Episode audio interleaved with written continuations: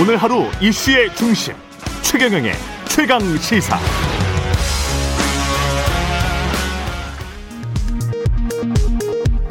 라디오 정보센터 뉴스입니다.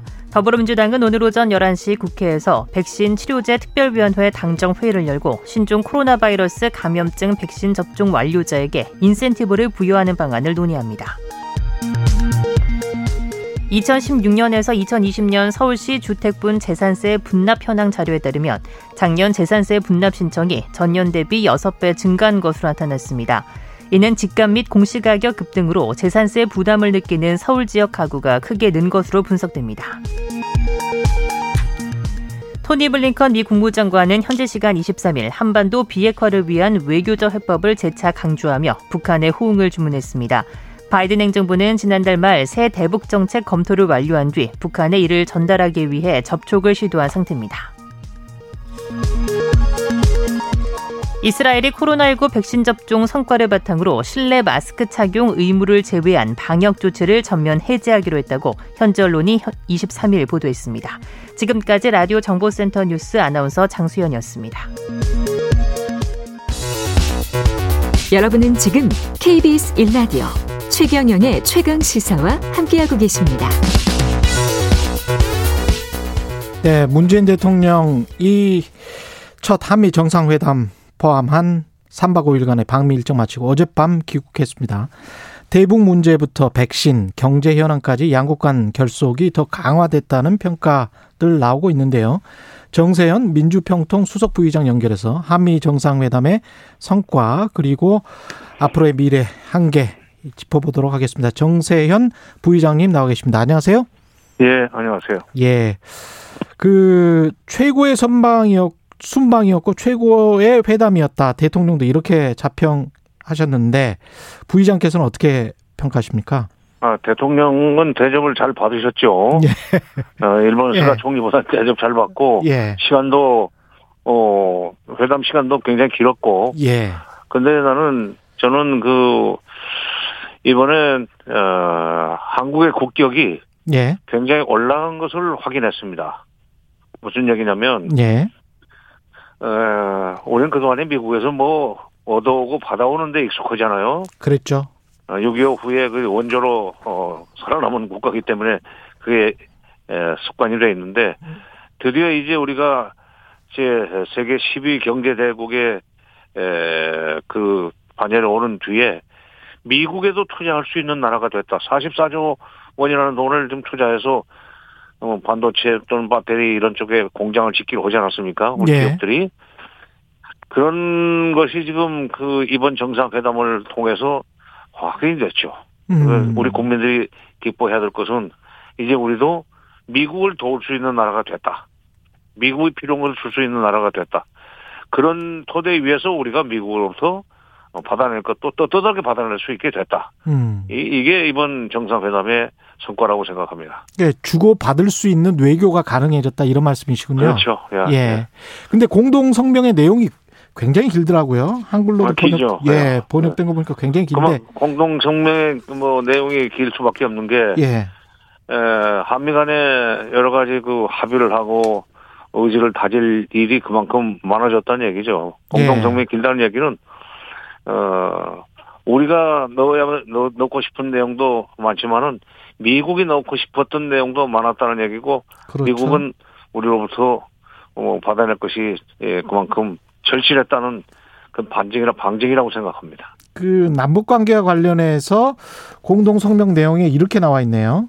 음. 우리는 또한 2018년 판문점 선언과 싱가포르 공동 성명 등 기존의 남북 간 북미 간 약속에 기초한 외교와 대화가 필수적이라는 공동의 믿음을 재확인했다. 뭐 이런 내용인데 이건 네. 상당히 의미가 있지 않습니까? 의미가 있죠. 우선 첫째 사이칠 판문점 선언과 싱가포르 어그 선언을 어, 북미 선언을 어 거론한 것은 그게 두 문서가 둘 다 다 김정은 북한 국무위원장이 직접 서명한 문화, 문서 아닙니까? 예. 그거를 존중한다는 얘기는 어, 북한한테는 굉장히 좋은 메시지죠. 아. 왜냐하면 모든 걸 다 새로 시작하자가 아니라 예. 트럼프 때의 작품일 망정 싱가포르 북미 공동선언을 인정하고 그걸 이행하기 위한 방법은 앞으로 어, 북미 협상을 통해서 풀어나가자 이제 이런 메시지고 예. 또 하나는 남북 대화와 그 남북 간의 그 관여와 대화 뭐 협력을 미국이 적극적으로 지지한다고 그랬어요. 그것은 예. 작년 아 작년이 아니라 싱가포르 회담 이후 북미 아 남북 간의 그 여러 가지 예9.19 평양 공동선언 9.19 어, 군사 분야 합의서 등등 어, 합의가 많이 나왔지만은 그해 11월 20일부터 미국이 우리 발목을 잡지 않았습니까? 한미 working group이라는 그렇죠. 걸 통해서 예, 예. 남북 남북 대화가 말하자면 미국의 허락 없이는 진전을 못 보던 시절이 예, 벌써 2018년 11월부터니까 2년 2년 넘게 진짜 계속되어 왔었는데 이번에 이제 그 한미 워킹 그룹 같은 걸 통해서 미국이 남북 대화를 남북 관계를 소위 조율하겠다는 조율하겠다는 것은 아니다. 조율하지 않겠다는 입장을 분명히 했다는 점에서 우리한테는 어, 좋은 소식이고 북한한테도 어, 어, 나쁘지 않습니다. 왜냐하면 음. 솔직히 그 미국과 북한이 직접 소위 그 접점을 만들기는 쉽지가 않아요. 예. 그 중간에 누군가 있어야 됩니다. 그렇겠죠. 중- 아무래도. 어, 누군가 예. 있어야 돼요. 우리가 북한의 입장에서도 어, 북한 우리가 하면은 북한의 입장도 이해하고 미국의 입장도 이해를 해, 해가면서 어, 접점을 만들어줄 수 있잖아요. 예. 일대일로는 쉽지 않아요. 그게. 그래서 음. 북한도 우리의 소위 촉, 중, 중간자, 촉진자, 뭐, 역할을 다시 인정해야 될 겁니다. 과거에, 에, 6월 12일 날 있었던 싱가포르 정상회담, 북미 정상회담이 누구 때문에 이루어졌습니까? 남쪽에 문재인 대통령의 중간 다리를 놓아가지고 이루어진 거 아니에요. 그렇습니다. 이거- 예. 네, 이번에도 이제 그럴 수 있는 가능성을 지금 내비치고 있다는 점에서 어, 북한도 그, 대, 그 대목은 뭐 중시하리라고 봅니다. 예. 그 지금 말씀하신 대목이 이제 한국의 어떤 대북 관계에서의 독자성 관련한 부분이 네. 바이든 대통령은 또한 남북 대화와 관여 협력에 대한 지지를 표명하였다. 이 부분이죠. 공동성명에서. 그렇죠. 예. 네. 근데 그 다음에 바로 우리는 북한의 인권 상황을 개선하기 위해 협력한다는데 동의하고 음. 뭐 가장 도움이 될 필요로 하는 북한 주민들에 대한 인도적 지원 제공을 계속 촉진하기로 약속했다. 이거는 인권이 들어갔다는 부분에서 북한이 어떻게 반응하고 이 부분이 어떻게 해석해야 되는지 궁금합니다. 예, 북한, 북한이 그 부분을 잘 판독을 해야 돼요. 예. 예, 북한에서 뭐 KBS 방송을 아마 경청을 할 겁니다. 예. 예. 북한한테 대고 얘기를 합니다, 지금. 예. 우리 국민들도 있지만. 그렇죠. 예. 예. 미국의 민주당은 전통적으로 인권 외교에 있어서 인권을 중시하는 어 정당입니다. 그러니까 그것은 그러려니 하고 받아들여야 되고 음. 그 그다음에 그 뒤에 인권 인권 개선을 위해서 노력한다고 그러고 뒤에 가서는 바로 그 소위 그 인도주의적인 협력을 앞으로 적극 어 추진한다고 그러던가 그렇죠. 계속 촉진하기로 약속을 하였다. 예. 하였다. 예. 그러니까 인권 중에는 정치적 인권도 있지만 경제적 인권이라는 것도 있잖아요. 먹고 사는 그럼요. 문제. 예. 먹고 사는 문제에 관해서 미국 미국이 일 북한을 돕는 걸 방해하지 않겠다 내지는 권장하겠다는 얘기.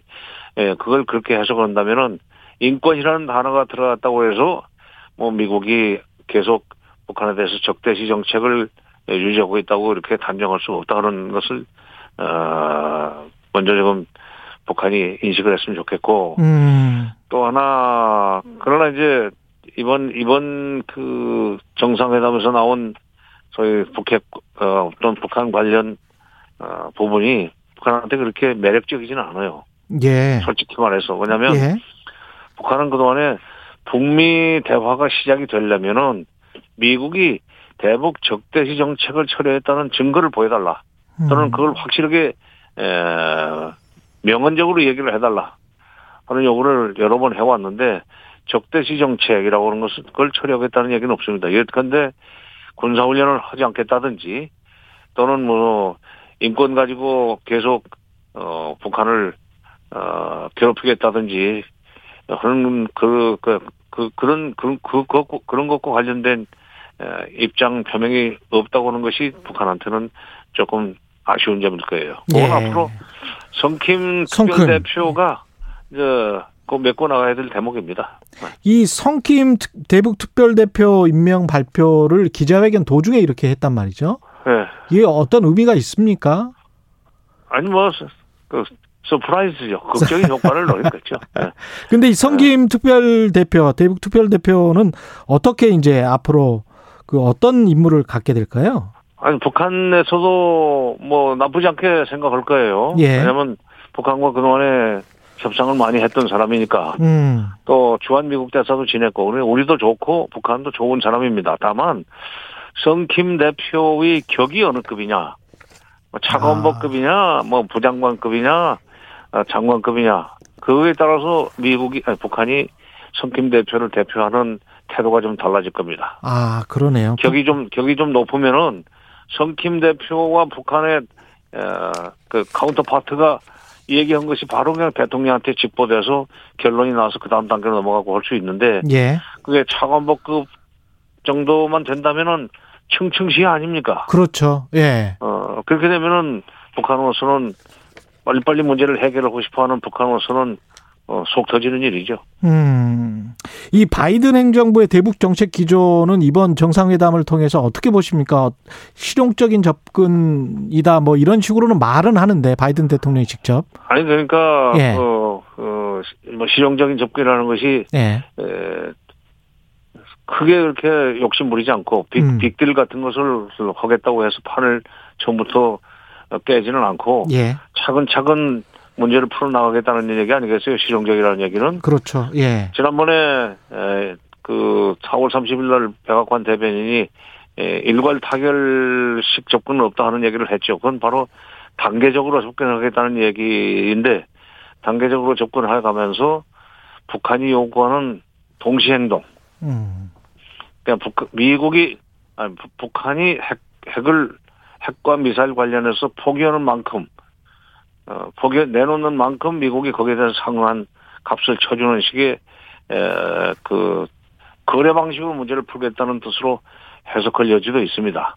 아, 그 실용적인 접근이라는 건. 예, 실용적이라는 것은 북한이 에, 뭐 싫어하지 않을 정도의 그 이 대가는 어, 반대급부를 줘가면서 문제를 풀겠다는 식으로 어, 성격 규정을 할 수 있다면은 예, 북한은 나쁘지 않은데 이런 것을 바로 그런 말이 실용적 접근이라는 말이 당신네가 요구하는 단계별 동시 행동을 뜻한다 하는 정도의 얘기를 그런 식의 얘기를 이제 성김 대표가 어, 북한을 만나기 전에 언론 인터뷰 방식으로 해서 그걸 흘리든지 아니면은 음, 직접 만날 수 있는 계기를 만들어 가지고 거기서 대면해서 설명하든지 하는 식으로 해서 어 북핵 북미 협상이 본격화 되기를 바랍니다.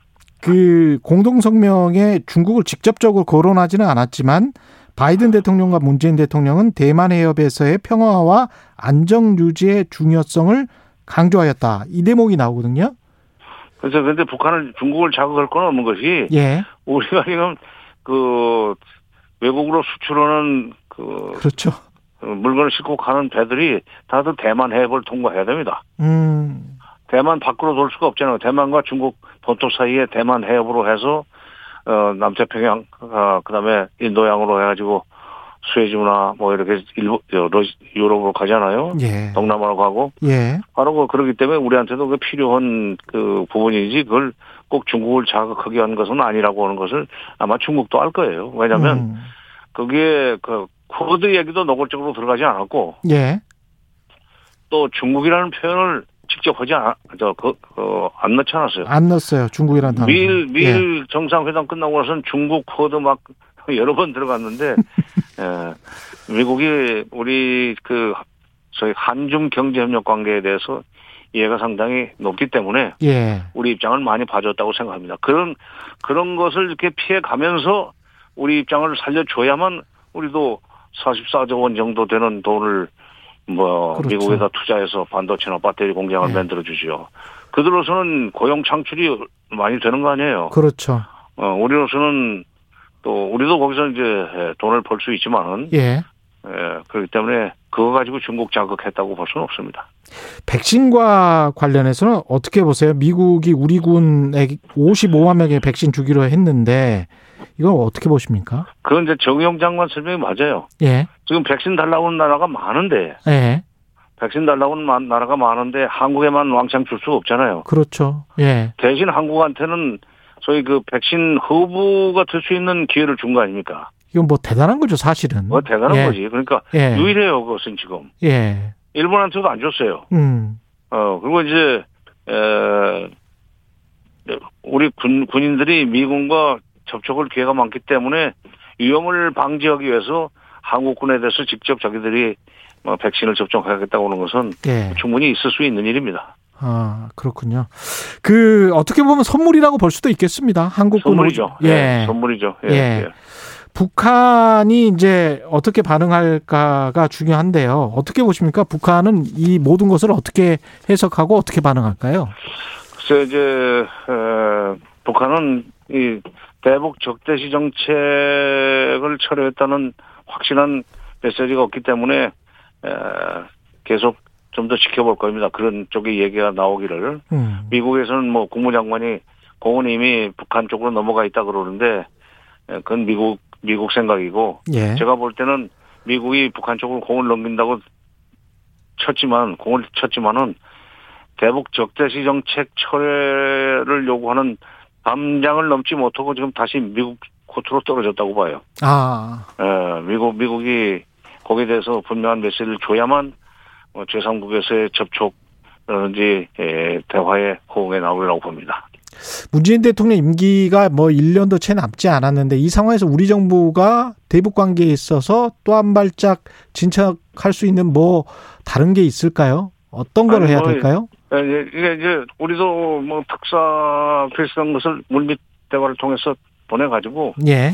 북한한테 에, 이번 정상회담 어, 성과라든지 결과를 좀 설명할 필요가 있습니다. 지금 제가 좀 다른 일이 좀 있습니다. 예. 네.